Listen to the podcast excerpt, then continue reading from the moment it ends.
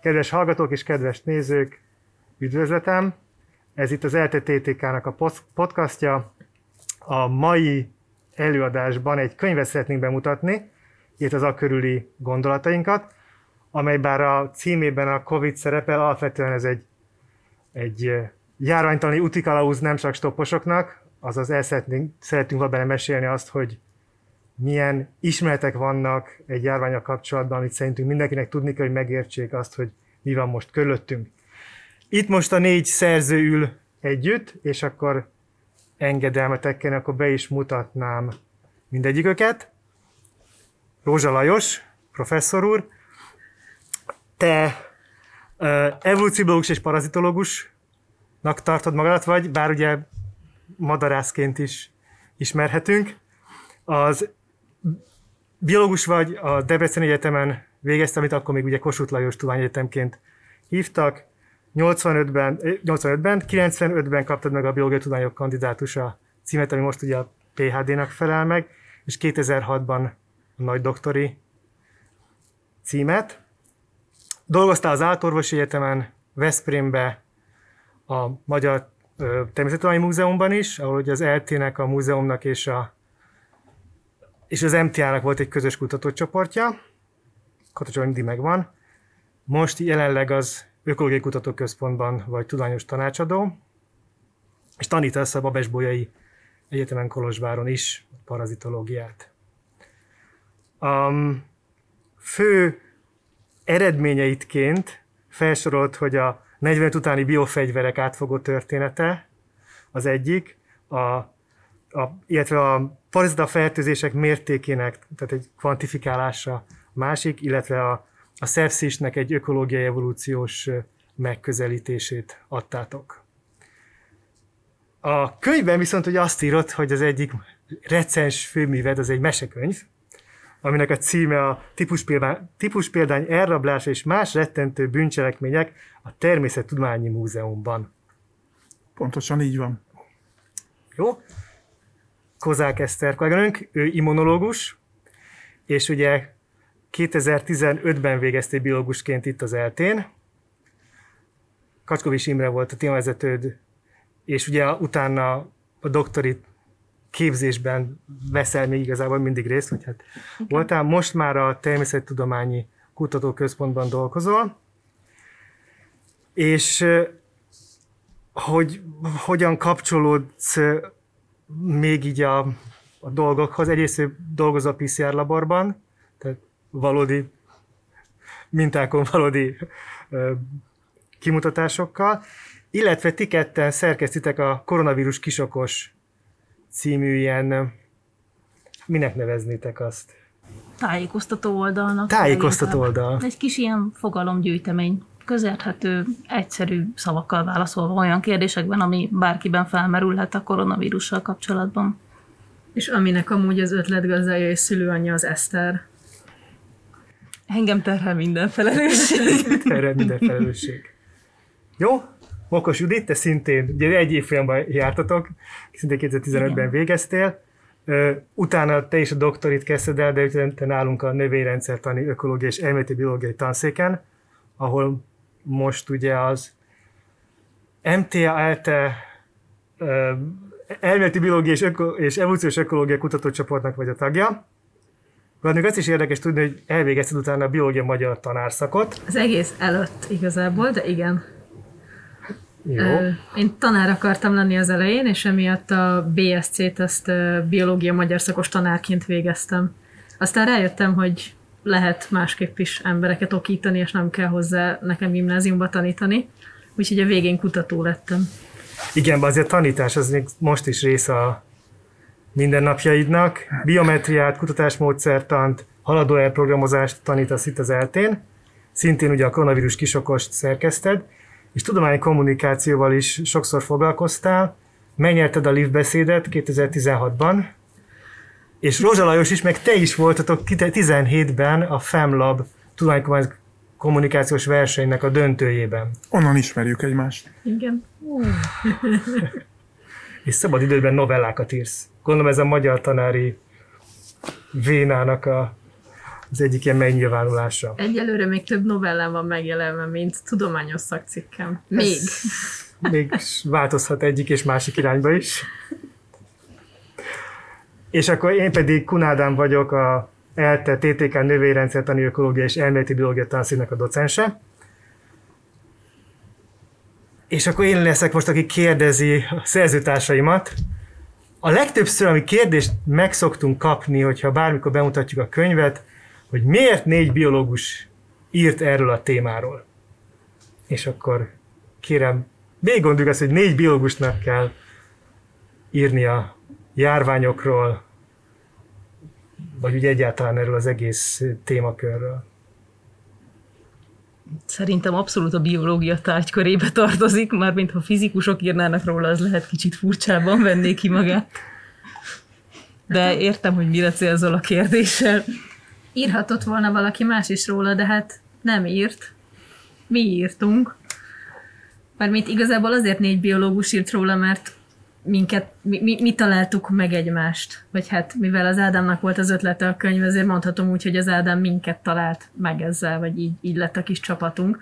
Amúgy a könyvben szakértőként részt vettek orvosok, szóval, hogy látta a szöveg egyes részeit orvos, de szerintem olyan átfogó képpel arról, hogy hogyan működik a tudomány, leginkább biológusok rendelkeznek. Az orvostudomány az végső soron alkalmazott biológia, és egy orvos sokkal specifikáltabb tudással rendelkezik, nem biztos, hogy ennyi mindent le tud fedni egy orvos, mint ami ebben a könyvben benne van.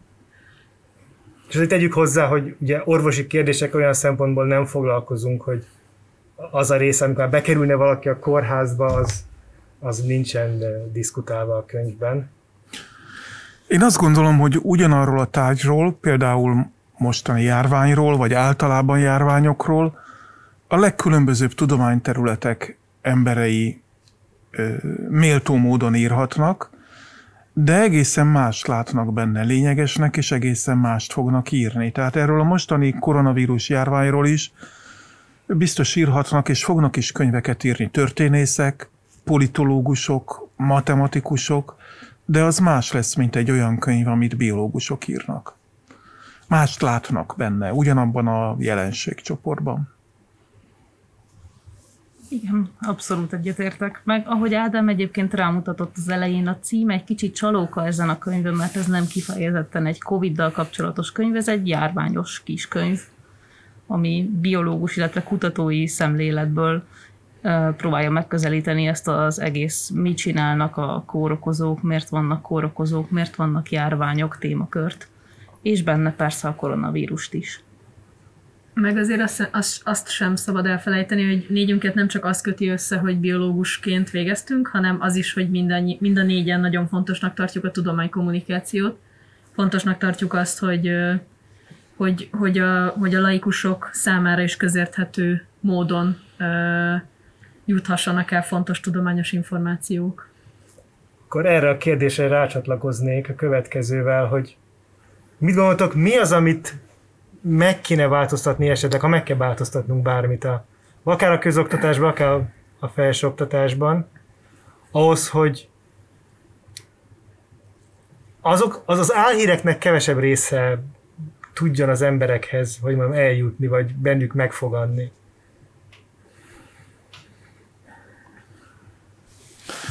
Szerintem van egy alapvető probléma, amire igazából egy jó megoldást én sem feltétlen tudok, vagy nem tudok. Ez pedig az, hogy ahogyan az általános és középiskolában ma a tudományt és a tudomány művelését, eredményeit megmutatjuk a gyerekeknek, az egy nagyon, nagyon tekintélyelvű kép. Tehát nagy tudósokat megmutatunk, ott az arcképe a tankönyvben, ott van az életrajza is, föl vannak dicsérve, és tényként vannak közölve az eredményei. Tehát a newtoni fizika ott van, mint tény, hogy F=mc². És nem mondjuk azt a gyerekeknek, hogy hát általában ez igaz, de azért, ha nagyon fölgyorsulunk a fénysebesség közelébe, akkor meg már nem lesz igaz. Vagy megtanítjuk a mendeli szabályokat, hogy így öröklődnek a tulajdonságok. Szegény tankönyvírók a kínok kínját élik át, mert hát messze a legtöbb tulajdonság nem így öröklődik. De ezt azért így nem mondjuk meg a gyerekeknek, mert félünk, hogy ez tekintélyvesztességet okozna a tudománynak. És ez, hogy a tudományt kész, szent emberek által megáldott, lezárt, biztos tudásnak állítjuk be, ez most egy kicsit visszaüt. Amikor az emberek azt hallják, hogy az egyik professzor azt mondja, hogy lesz következő hullám, a másik azt mondja, hogy nem lesz, az egyik azt mondja, hogy viseljünk maszkot, a másik azt mondja, hogy ne viseljünk. Az emberek csodálkoznak, hogy eddig azt hittük, hogy itt biztos tudás van, és most ellentmondó véleményeket mondanak komoly szakemberek. Tehát nem tudom, hogy mennyire szabad, vagy milyen következményekkel járna, ha a tudományt nem egy kész lezárt ismeretek gyűjteményének, hanem a viták, az állandó fejlődés, az állandóan változó és fejlődő tudásnak mutatnánk be az iskolákba. Szerintetek ez elveszítené akkor a varázsát, vagy növelné, vagy csökkentené a hitelét a gyerekek körében, és hát persze a szüleik körében is? Ha nem csak a biztos tudást súlykolnánk, hanem a kétségekre is utalnánk itt-ott. Szeretném azt gondolni, hogy ez növelné a hitelességet, és hogy segítene az egészen. Megértem azt, hogy miért nincsen arra például idő, meg kapacitás, hogy beszéljünk az oktatásban, már az általános iskolában, középiskolában is olyan elméletekről, amik megdőltek, amiket később megcáfoltak, amiken már túlhaladott a tudomány, azért, hogy lássuk, hogy a fejlődés az nem folyamatos. Van, hogy úgy érezzük, hogy van egy jó új elméletünk, ami megmagyaráz mindent, de ez aztán elavultá válik, és felváltja valami teljesen más, ami sokkal jobban meg tudja magyarázni az adott jelenséget. Hogy egyszerűen, amikor valaki kutatásban elméletekkel foglalkozik, akkor a leggyakrabban használt munkaeszközünk gyakran a kuka, mert az elméleteknek egy jelentős része ott landol. És nyilván nem lehet minden egyes köztudatba bekerült, majd elvetett elméletről beszélni, időszűke miatt sem, de a jelenlegi információs kavalkádban most meg az emberek nagy része nem érti, hogy miért történik ez. Miért van az, hogy az egyik nap valamit így gondolunk, aztán egy hónappal később már erre teljes abszurditásként tekintünk, pedig ez a tudomány normális működésének a része. Én mostanában azt látom, hogy tehát, hogy néha, amikor egy-egy kutató bevallja, hogy nem mindenhez ért, az általában van olyan kutató, bocsánat, mint én, aki nem biztos, hogy mindenhez ért, az néha van pozitív reakció rá, hogy végre valaki nem állítja, hogy mindenhez ért. De sajnos látom a másik részt is, hogy amikor viszont a szakértőt odaállítják a kamera elé, vagy a mikrofon elé, hogy akkor most mindent végigkérdezünk, amit éppen szeretnénk, akkor mindenre kell az egy tőmondatos választ adni, és ha nem, akkor baj van. Vagy amikor akár egy órás beszélgetés után még jön még 200 kérdés, hogy mégre nem válaszolt, és néha az érzésem, hogy olyan kérdések jönnek, amikre nem is biztos, hogy a szakértőknek válaszolni kéne, mondjuk jogi kérdések, és egy biológust kérdeznek. Igen. Igen. És a könyvben mi azt is körüljárjuk, hogy mi az, hogy szakértő. Mert hogy is szoktunk, hogy van virológusok, meg immunológusok mondanak valamit, meg az orvos mond valamit, meg a járványtanász, és ezek mind nagyon más dolgok. Nagyon más dologhoz értenek különben, ami a szűkebb szakterületig. Nagyon sok dolog, amit el kell magyarázni, az persze, nem mondjam, a legtöbb biológusnak azért megy. De hogy a szűkebb szakterületén az a más egy virológus, meg egy immunológus, ha jól gondolom. Abszolút, teljesen más. Nem véletlen az, hogy most négyen ülünk itt, nem pedig egy valaki, hanem négyen kellettünk ehhez a könyvhöz. Ezt a könyvet nem tudta volna egy ember megérteni, annyi típusú tudás van belesűrítve, amihez kell a négy ember. Igen. Akkor kicsit ezért visszakanyarodnék ott, hogy akkor ez a tudás átadásnak milyen lehetőségei vannak. Nekem az a tapasztalatom, hogy nagyon nehéz elérni az embereket. Azok az információk, amiket mi úgy gondoljuk, hogy lassan 2 éve folyamatosan ugyanazok jönnek föl, és ugyanazokat mondják a szakértők, és még mindig vannak, akikhez nem jutott el, nagyon sok, akikhez nem jutott el. Tehát nem az, hogy most van Magyarországon 3 olyan zsákfalu, ahol még nem, hanem mondjuk médiafogyasztó emberek, akik aktívan fönt vannak az interneten, és mondjuk nem találkoztak még valakivel. Hogyan lehetne szerintetek még több emberhez eljutni azokkal a fontos információkkal, amit talán mi is a könyvbe is belesültettünk, mert persze sokan azért próbálnak mondani az elmúlt hónapokban? Hát ez egy jó nehéz kérdés, megint csak. Szerintem, aki nem a járvány kitörése óta nem egy kő alatt élt, az alapvetően, ha akar, akkor tud tájékozódni nagyjából ezekben a kérdésekben. Nyilván erre is előfordulhat, hogy vannak kivételek, ha valaki nagyon egy lakatlan szigeten egyedül tengeti a napjait, de most induljunk ki ebből, hogy nem így van. Én egy kicsit úgy érzem, hogy az emberek egy részében van egy komoly ellenállás ezekkel a dolgokkal kapcsolatban. Ennek nyilván része az is, hogy kicsit már belefáradtak abba, hogy folyamatosan a járvánnyal kell szembesülniük az élet minden területén. Egyszerűen nem szeretnének több információt sem szerezni ezzel a kérdéssel kapcsolatban. Nem tudom, ti hogy látjátok ezt? Egy kicsit én is érzem ezt a felsúltságot, nem csak a többiek részéről, de így a saját magam részéről is a mindennapokban.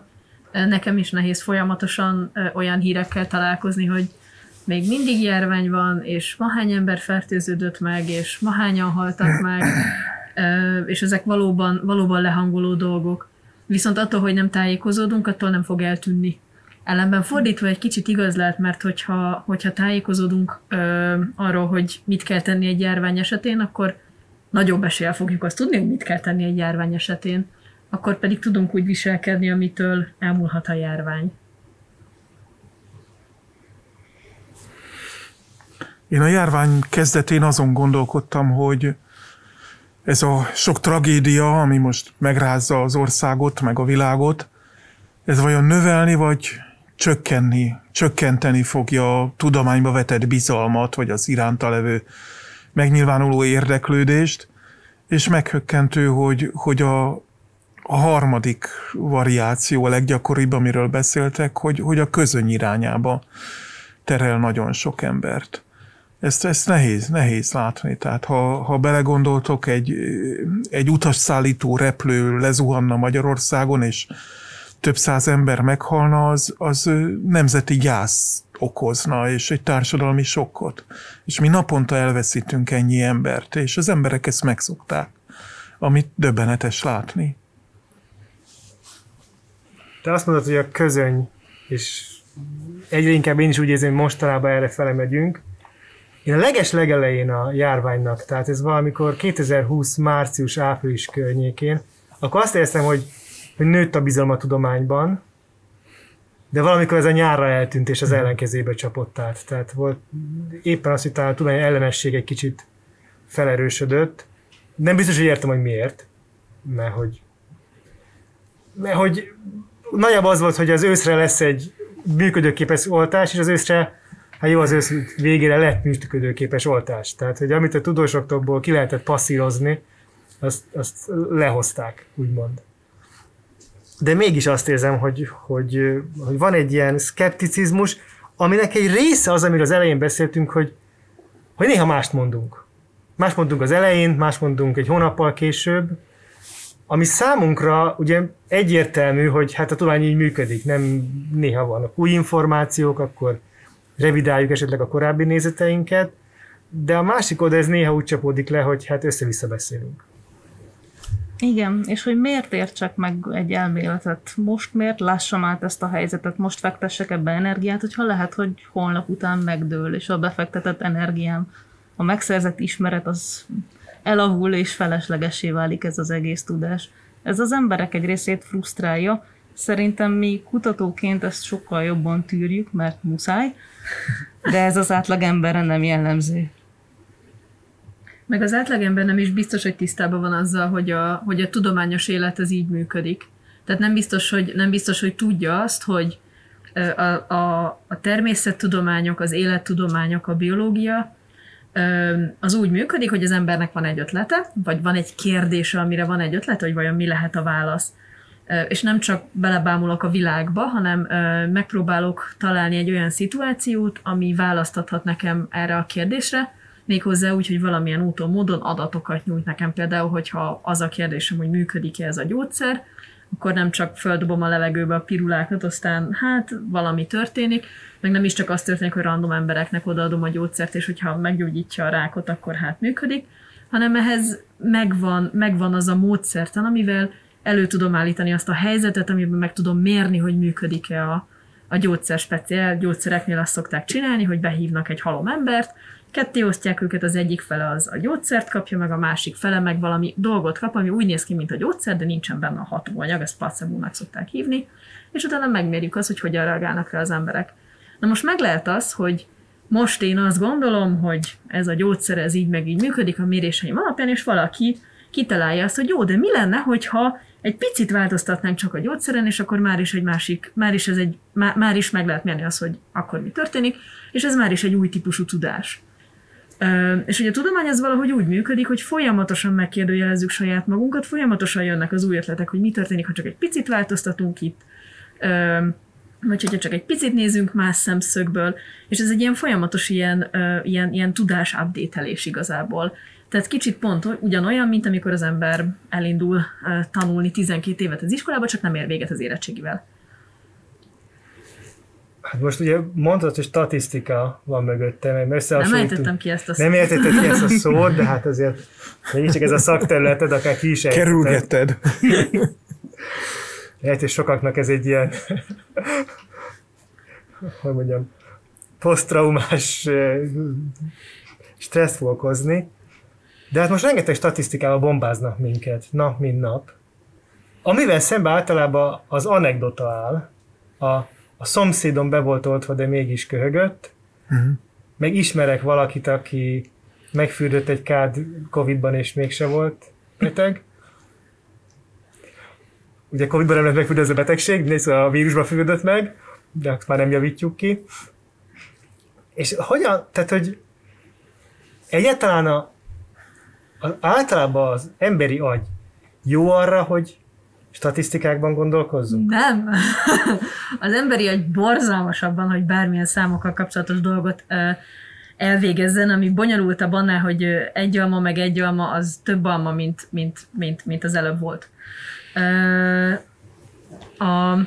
Az egyik ilyen probléma az, hogy hajlamosak vagyunk arra, hogy olyan gondolati keretek között mozogjunk, amiket ismerünk.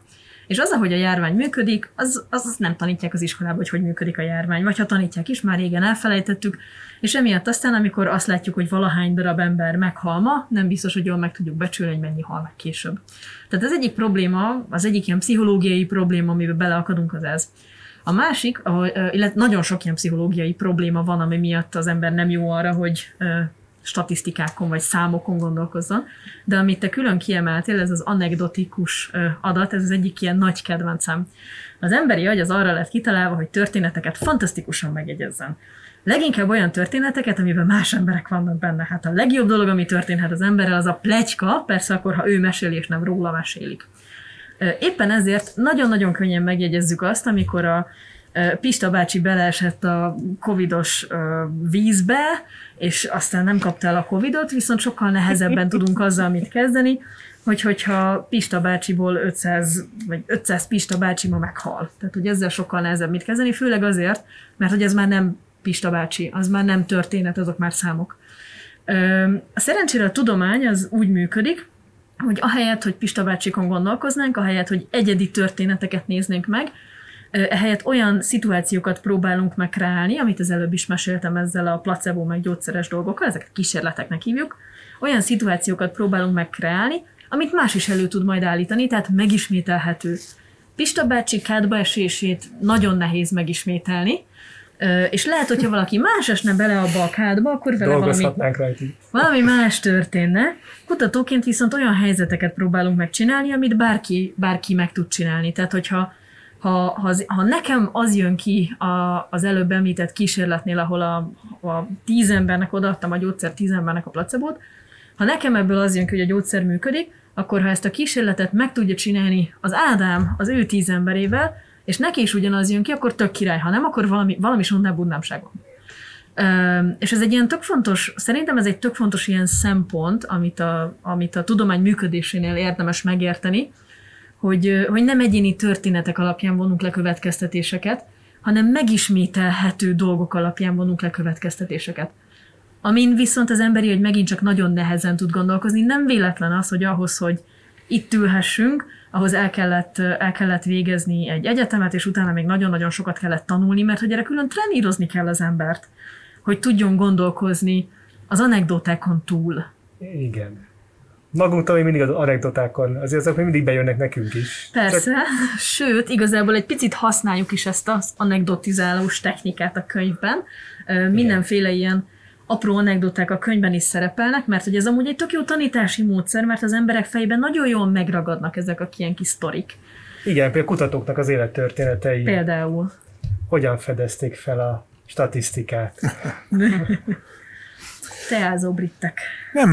Nem biztos, hogy mindig igazad van, vagy minden esetben. Tehát ugye azt mondod, hogy az emberek könnyebben figyelnek és megjegyeznek egy-egy esetet, egy-egy eseményt, és a tömeges események fősodrát meg szem elől tévesztik. De gondoljatok bele a történelembe. Hát mondjuk a második világháború is lebontható, ugye egyedi lőszerek ballisztikus pályán való továbbítására, legyenek azok puskagolyók vagy bombák, az mind egy-egy ilyen ballisztikai esemény. És az emberek mégis nem érdeklődnek a ballisztika, az egyedi események leírása iránt, de tudják, hogy maga a második világháború, mint ezeknek a ballisztikai eseményeknek a tömege, az összességében egy nagy történet volt.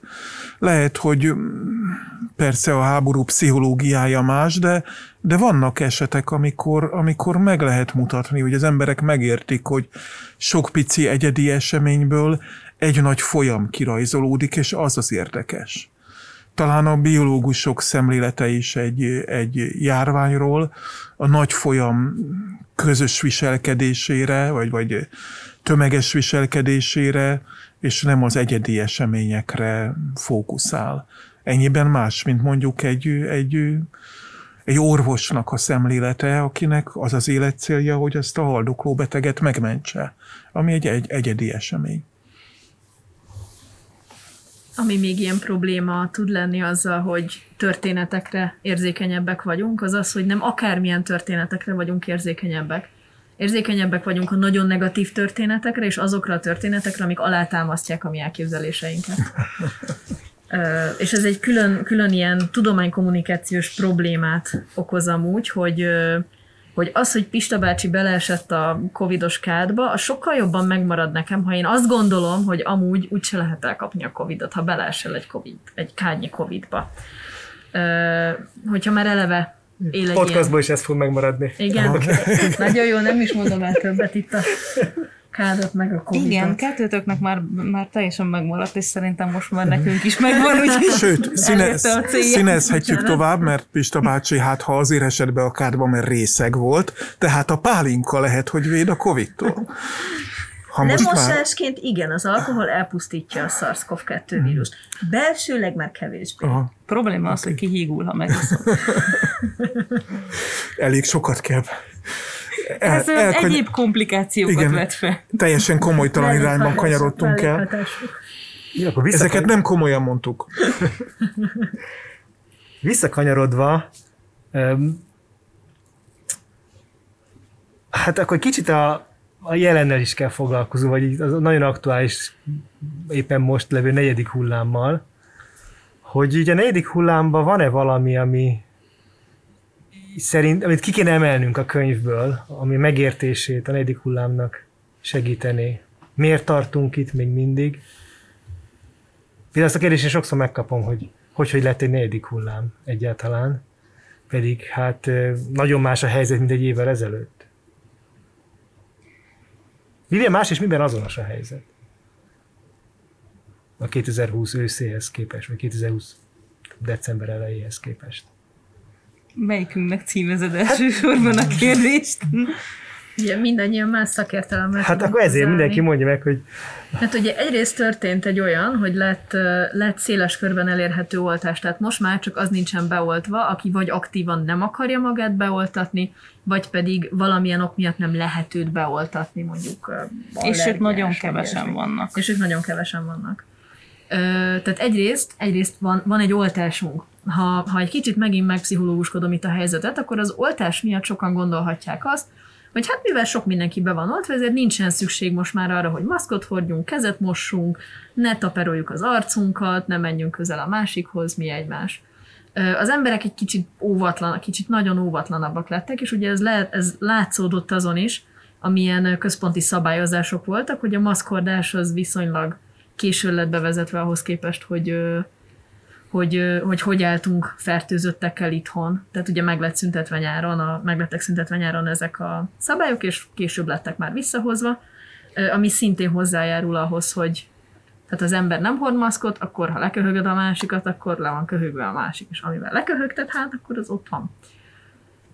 Szóval például ezek szerintem tök fontos dolgok, illetve a már említett közöny, mindenki iszonyatosan fáradt ebben az egészben. Az elején persze nagyon jó volt az, hogy én a cuki virágos, meg lámás, meg cicás, meg kutyás maszkommal menőzhetek. Most nem. Most egyen maszkban vagyunk, igen. De hogy az, hogy az a típusú közöny, amit én például így az embereken tapasztalok, azon nagyon nehéz keresztül nyomni azt, hogy de még mindig figyelned kell, és lehet, hogy mostantól életed végéig figyelned kell. Azért az hosszú lenne. Hát... Kinek milyen hosszú? Igen. Te vagy az optimizmus megbízható bástyája körünkben. Én azt gondolom, hogy az emberekben volt egy óriási, ha szabad így fogalmazni, a csodavárás az oltással kapcsolatban. Mert megjöttek az első adatok, oltári jó hatékonyságról egyébként, és itt nagyon sokan abban reménykedtek, hogy ki lehet dobni a maszkokat, hogyha az ember be van oltva, mert ez egy olyan szintű immunitást fog nekünk adni, hogy a kórokozó egyáltalán nem tud a szervezetünkben megtelepedni, olyan lesz, mintha kvázi lepattanna rólunk, és egyszerűen meg sem bír fertőzni bennünket, és ehhez képest nagy csalódást jelentett az emberek egy részének, hogy jött az ősz, és vele együtt visszajöttek most már itt erre a maszkok is lassan, és az a remény, hogy aki beoltotta magát, az innentől megtett mindent a védekezés érdekében, és nincs több dolga, az szerte foszlott, mert az oltásokról most már eléggé bizonyosan tudjuk, hogy ezek úgy inkább a tünetes és a súlyos megbetegedés ellen adnak igazán erős védelmet, nem pedig az ellen, hogy mi akár tünetmentes hordozói legyünk a fertőzésnek, és ezt ugye, ha az ember csak az adatokat nézte a klinikai tesztek során, akkor nyilván szembesült azzal, hogy itt a tünetmentes fertőzést azt a legtöbb helyen nem vizsgálták. Tehát valójában azt, hogy fog-e védeni a tünetmentes hordozásától a vírusnak, azt nem tudtuk, és elég sok hurrá optimista hang volt azzal kapcsolatban, hogy fog, ezért nagyon sokan voltak csalódottak, amikor kiderült, hogy nem. És ez szerintem abszolút része annak, hogy miért elég nagy még mindig az oltásoknak az elutasítása nálunk, és hogy miért volt akkor az ellenérzés az emberekben a maszkhordás visszavezetésével kapcsolatban. Egyszerűen nem ezt vártuk, most sokan úgy érzik, hogy nem azt kaptuk a tudománytól és az oltásoktól, amire számítottunk, mert az elvárásaink egy kicsit magasak voltak. Amit azért még hozzátennék, hogy persze az oltásokkal kapcsolatban nekem is volt azért egy olyan elvárásom, hogy ha a tavalyi évi vírusvariánshoz néztük volna, akkor egész jól állnánk most a beoltottság terén. Tudom, hatékonyságot, meg a csökkenő immunitást belevéve. Még érnénk a immunitást. De közelebb lennénk lényegesen hozzá, annak egy olyan 2,5-es volt az R0-ja, tavalyinak, tehát az még a brit előtti. 70%-os nyáimmunitást mondtak a delta előttihez, és most vagyunk 60%-os átoltottságon. De itt is zajlik azért egyfajta félreértés. Tehát tegyük fel, hogyha az R érték, tehát hogy egy megfertőzött ember átlagosan hány másik embert fertőz meg, tegyük fel, hogy ez 2 volna. Ha beoltod a lakosság 55-60%-át, akkor egy egyszerű számtani művelettel azt gondolja az ember, az R értéke 1 alá csökken, tehát a vírus kihal. De nem így van. Azért nem így van, mert az oltottak és az oltatlanok a populációban, a társadalomban nem egyenletesen oszlanak el, hanem vannak olyan közösségek, mint ez az asztaltársaság, ahol mindenki oltott. És vannak olyan közösségek, ugyanúgy asztalok körül ülve, beszélgetve, ahol senki nem oltott. Például egy iskola. De az iskola... De például ugye napokban hallottam, hogy a pedagóguskar 90%-a oltott, tehát messze a társadalmi átlag fölött oltottak. Miközben a tűzoltók például a társadalmi átlag alatti oltottságot mutatnak. Tehát mivel nem egyenletesen oszlanak el a társadalomba a tűzoltók és a tanárok, oltottak és oltatlanok, ezért ez az egyszerű kalkuláció, hogy az R értékből, meg a társadalom oltottsági százalékából kiszámolom, hogy mikor kell kihalni a járványnak, ez nem működik. És akkor még arról nem is beszéltünk, hogy közben a vírus evolválódott, és az R érték meg úszik föl a magasba, hiszen ez egy emberben új kórokozó faj, és az elmúlt 1,5-2 évet azzal töltötte, hogy adaptálódik az emberhez, és egyre újabb és újabb, egy emberhez egyre jobban alkalmazkodott változatokkal áll elő. Vannak még ötletei sajnos. És egyre gyorsabban terjed. Igen. A legutóbbi ötlet, vagy legalábbis, amit mostában megfigyelés alatt tart a WHO, az az Omikron variáns. Róla mit lehet tudni? Jelenleg nagyon keveset, de egyébként lehet, hogy ez néhány héten belül is nagyon sokat fog változni. Most megint nem szeretnék abba a csapdába belesétálni, hogy elmondok olyan hipotéziseket, amiket utána egy hónap múlva ki lehet kukázni. Az eddigi... Magyarországon az első nagyobb járványhullámot ugye az alfa variáns vetette, ami úgy igazán nagy volt, és most a delta csinálja megint a nagyobbik hullámot. Az igen. Omikron esetében, mivel olyan helyen ütötte fel a fejét, ahol delta variáns terjedt alapból, és a deltát az Omikron úgy tűnik, hogy a terjedésben lenyomja, ezért nagyon valószínű, hogy ha megjelenik valahol, akkor szintén ez egy olyan variáns lesz, ami a korábbiaknál jobban tud terjedni, sikeresebben tud terjedni. Az, hogy sikeresebben terjed, az nem feltétlenül jelenti azt, hogy súlyosabb betegséget okoz, bár előfordulhat, hogy így lesz. A másik pedig az, ami miatt mindenki aggódik igazából, hogy ebben az Omikron variánsban elég sok mutáció van a tüskefehérjében, olyan 30 körüli. És ezeknek durván a fele, ráadásul az RBD-nek nevezett részt érinti, ami az a része a tüskefehérjének, amivel a sejtjeinken levő receptorhoz hozzá tud kapcsolódni. Tehát maga ez az a pont, amivel a vírus megtalál minket, amivel be tud hatolni a sejtjeinkbe. És a védőoltások egy jelentős része, az mRNA-s alapú, illetve a vektorvakcinák, azok a tüskefehérje ellen alakítanak ki immunitást. Na most, ha ebben a tüskefehérjében nagyon sok mutáció halmozódik fel, akkor előfordulhat, hogy már nem fognak olyan jól védeni. Attól, hogy sok mutáció van, nem biztos, hogy védtelenek leszünk, mert az oltás által kialakított immunválasz az nem olyan, hogy egyféle antitestet készít, hanem nagyon sokféle antitestet készít, nagyon sokféle immunsejt reagál, és ezek mindegy picikét eltérő más részletét ismerik fel a célzott fehérjének. De előfordulhat, hogy egy részük nem tud majd tovább kötődni a felhalmozódott sok mutáció miatt, és akkor előfordulhat, hogy a védelmünk az gyengül. Hogy ez megtörténik-e, és ha igen, mennyit gyengül, momentán csak találgatni tudunk. A mutációk mennyisége miatt azt gondoljuk, hogy nagyon valószínű, hogy valamennyi gyengülés lesz. Igazából nem tudjuk megítélni, hogy mekkora. De ne akarjunk semmiképpen jósolni, hogy most akkor mi lesz, bár ugye a második hullámhoz hasonló hullámot azt akár, de mondom, ez megint egy ilyen jóslás, ember nem kéne belemennünk, elvileg elképzelhető lenne. Ha az emberek nem akarnak nagyon hosszú magyarázkodást arról, hogy akkor most mi történik, meg hogyan történik, meg mit lehetne csinálni, akkor mi lenne az, mit tényleg az emberek? Úgy egyszerűen. Tehát, hogyha maradunk a pármondatos tőmondatok, vagy párszavas tőmondatokban, mit tudunk ajánlani? Hordja a maszkot. Ha beteg vagy, maradj otthon, mossál rendesen kezed, és buzdítsd a többieket is ugyanerre. Igen, tehát nagyon maradtunk ugyanott, mint egy évvel ezelőtt. Erre mondani elismerősöm, hogy középkori technikákkal próbáljuk még megállítani a... Oltasd be magad? Igen, az nem középkori. Én azért közben kotyogtam volna ezt az oltást, mert így az immunos hátterrel ez nem vesző paripa nagyjából ez a védőoltás dolog. Még mindig nagyon sokan nem akarták felvenni az oltást. Nyilván van olyan része a populációnak, akit nem lehet beoltani, de ők borzasztó kevesen vannak. Hát az 1-5 évesség, most egy héten belül már az 5-12-ig is oltható. Igen. Nagyon sokféle vakcina elérhető nálunk, különböző technikákkal készültek, ez azért jó, mert hogyha valaki valamelyiket nem kaphatja meg, nagyon nagy az esélye, hogy lesz egy másik, amit igen.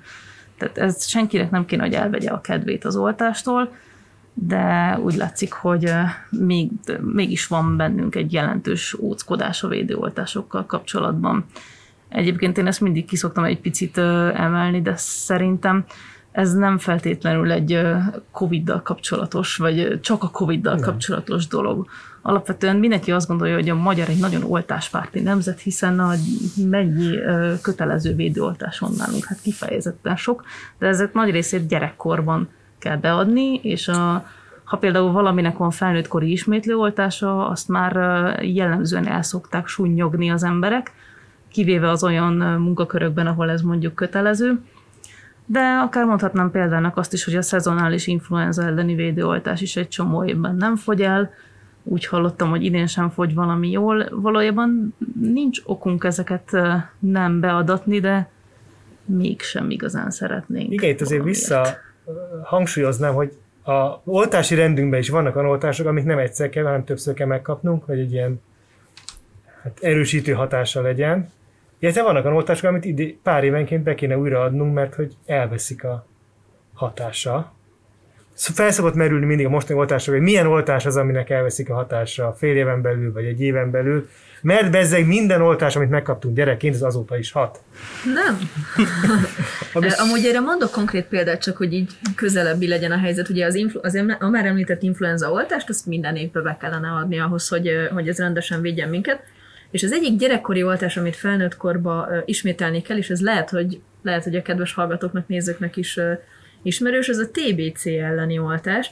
Ugyanis, hogyha az ember olyan munkahelyen dolgozik, ahol sok másik emberrel találkozik, mondjuk én dolgoztam szociális munkások mellett, és neki akkoriban kötelező volt, szerintem még mindig, kötelező volt emlékeztető oltást kérni a TBC ellen, ez a BCG nevű oltás.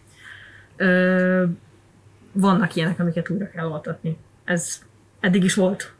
Attól, igen, hogy... megint csak ebben is egy kicsit a csodavárást éreztem, hogy megkapja mindenki a vakcinát, és akkor örökre szabadok leszünk a járványtól.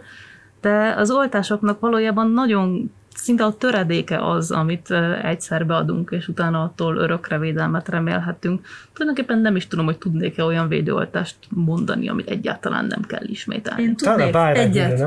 Na, a fekete himlőt pont ezért lehetett kiírtani, nem? Mert az közel élethosszús. Nem. 3 évenként kötelező újraoltás volt, csak a legtöbb embernek nem kellett, mert nem találkozott vele. Igen. De az egészségügyi embereknek 3 évenként újraoltás, és ez még a 60-as, tehát az 56, amikor még volt.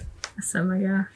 Sajnos, de talán a bárányhimlő, mint azt mondtam, hogy az tényleg egy életre akkor immunisak leszünk, ha elkaptuk, és vagy megkapjuk őt. Igen, de hogy az is kiderül.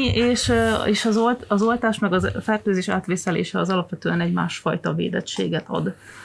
És azok között lehet különbség.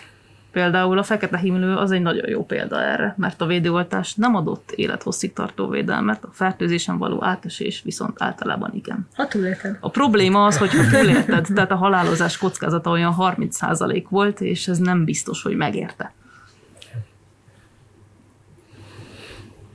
Szerintem lassan lejár sajnos az adásidőnk. Ha még esetleg valaki szeretne valami hozzátenni, akkor ezt most tegye meg. Kérdezted, hogy mit tanácsolunk az embereknek, hogy mit tegyenek. Hát olvassanak például, tájékozódjanak hiteles forrásból. Ja, egyébként, ha nagyon röviden kéne összefoglalni, akkor ez a keep calm and carry on. Ne veszítsük el a fejünket, ne üljünk fel olyan híreknek, ami nagyon rémisztő, hogy igaz lehet, mert hajmeresztő, hogy igaz lehet, általában tényleg nem igazak. Hordjunk maszkot, amikor kell, adassuk be az oltást, ne féljünk az oltástól, az oltásoknak nagyon-nagyon kicsi a mellékhatás kockázata, a gyógyszereknek általában nagyobb, mint az oltásoknak, ebben a Covid gyógyszerek is benne lesznek, nincs okunk nem kérni. És ugye mi is azért vagyunk most itt maszkba, hogy ezzel is mutassuk, hogy már mindenben vagyunk oltva, és elvileg akár meg is bízhatnánk egymásba, de együnk sem tudhatja meg, mondhatja meg magáról 100% biztonsággal, hogy éppen nem fertőzött. És nagyon fontos, hogy a maszkkal nem magunkat védjük, hanem a környezetünket. Ez egy ilyen fura dolog, hogy ez nem egy ilyen varázspajzs, hanem inkább egy, hogy mondjam, a többi embert védő eszköz, amit ha mindannyian hordanánk, akkor persze kevesebb megfertőződés lenne. Köszönjük szépen a figyelmet! Ez volt akkor a ELTE TTK podcastja. Ha tetszett, amit csinálunk, akkor kérlek, nyomjátok meg a like gombot, illetve iratkozzatok fel a csatornánkra. Ezt a műsort később is vissza lehet hallgatni, a Spotify-on, a Google-on és a Apple Podcaston is. Köszönjük a figyelmet, viszontlátásra, viszonthallásra! Köszönjük szépen! Köszönjük!